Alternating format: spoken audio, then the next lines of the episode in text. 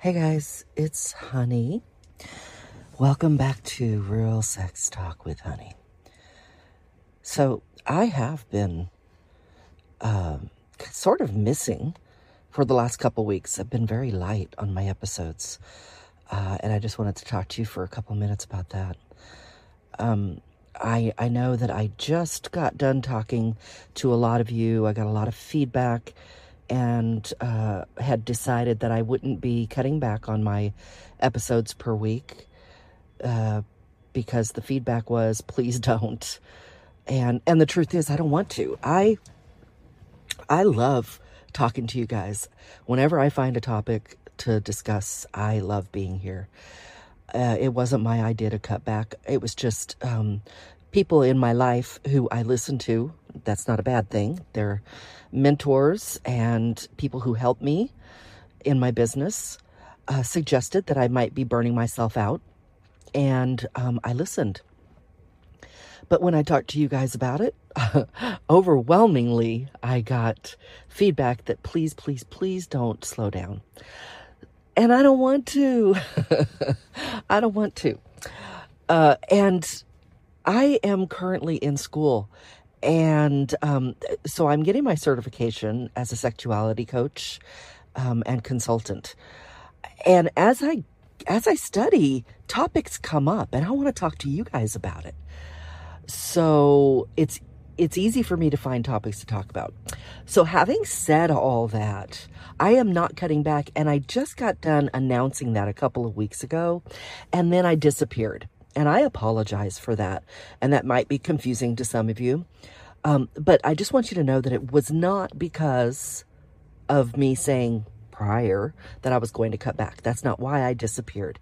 I disappeared because I had a family member who is having health issues, and it's my parent. So this is not in all likelihood going to, be a situation that just goes away.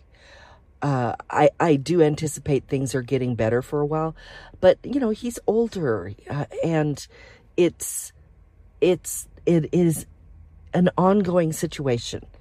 And as we, get to the end of our lives, things don't get better, right? You know what I mean? So I may disappear from time to time, but just know that if I do, it's a different reason than I'm cutting back. If I decide at some point that I do need to cut back, guys, I will be letting you know, just like I did before. So no, I haven't. I have not cut back. I have listened to you. I will be continuing doing as many as I want, but definitely Mondays, Wednesdays, and Fridays. I do owe you a bedtime story for this week, and I will be doing that. We're currently reading 50 Shades of Grey, and I will be doing that. I can tell that this bedtime story the segments are going to add up to a lot.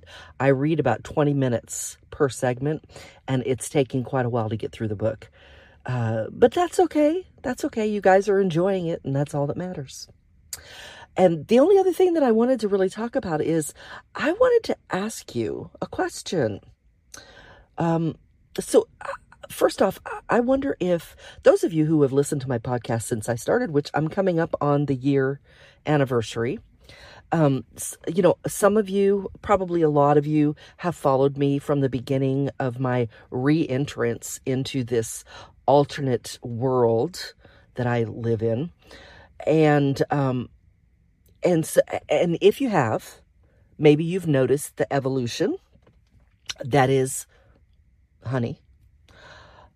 When I started, it was probably more of a personal journey. Not that this isn't still personal. Of course, it's me, so it's personal. But I mean, it was probably more about my sexuality and my coping with life in general. And as I have evolved, it's become more about my listeners.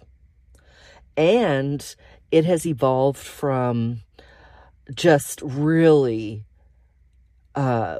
exploring kink on a personal on a personal level to looking more at kink from your side, looking at it more in a way that I want to explore how other people, you know, deal with their kinks, deal with their sexuality, deal with their marriages, their relationships, their lack of relationships. So it's become more of a educational thing for me, and an exploration and research journey for me. And our topics have become probably more, gosh, what do I want to say? Okay, if you know the term JOI, basically the easiest way to say this is I went from someone who would demonstrate a JOI to somebody who wants to explore a kink and helping you as the owner of that kink to not be ashamed and to embrace who you are. I've become more of a cheerleader, if you will, for what some people consider weird or outliers. People who feel they don't fit in. My podcast has become a lot about sexual positivity, sex positivity. I am very interested in making sure that people have healthy sex lives and have a sex life. And if they don't, figuring out why they don't. If they want it, figuring out how to get it. And helping those who have had lifelong kinks or have discovered as they get older that they have kinks, helping them to understand maybe not necessarily why they have them, because we may never understand the whys, but definitely helping people to embrace who they are and to take the negative spin off of things. Now, it should go without saying, but I'm going to go ahead and say it. I'm not talking about anything illegal here. I'm not talking about anything that would harm another person or themselves. I'm not talking about anything like that. I'm talking about positivity. So if you're listening to this and it's occurring to you, wow, you know, is she, you know, I'm not even going to say what a person could be thinking if they're thinking in a negative way towards what I'm saying. That's not what I'm talking about. Not what I'm talking about. I am talking about positivity, sexual positivity. Okay. Sex positivity. I want to help people to embrace who they are. Do you know there are people in relationships who want sex more than 2 or 3 times a month, and they are made to feel like there's something wrong with them. They are made to feel like they are perverts by their partners.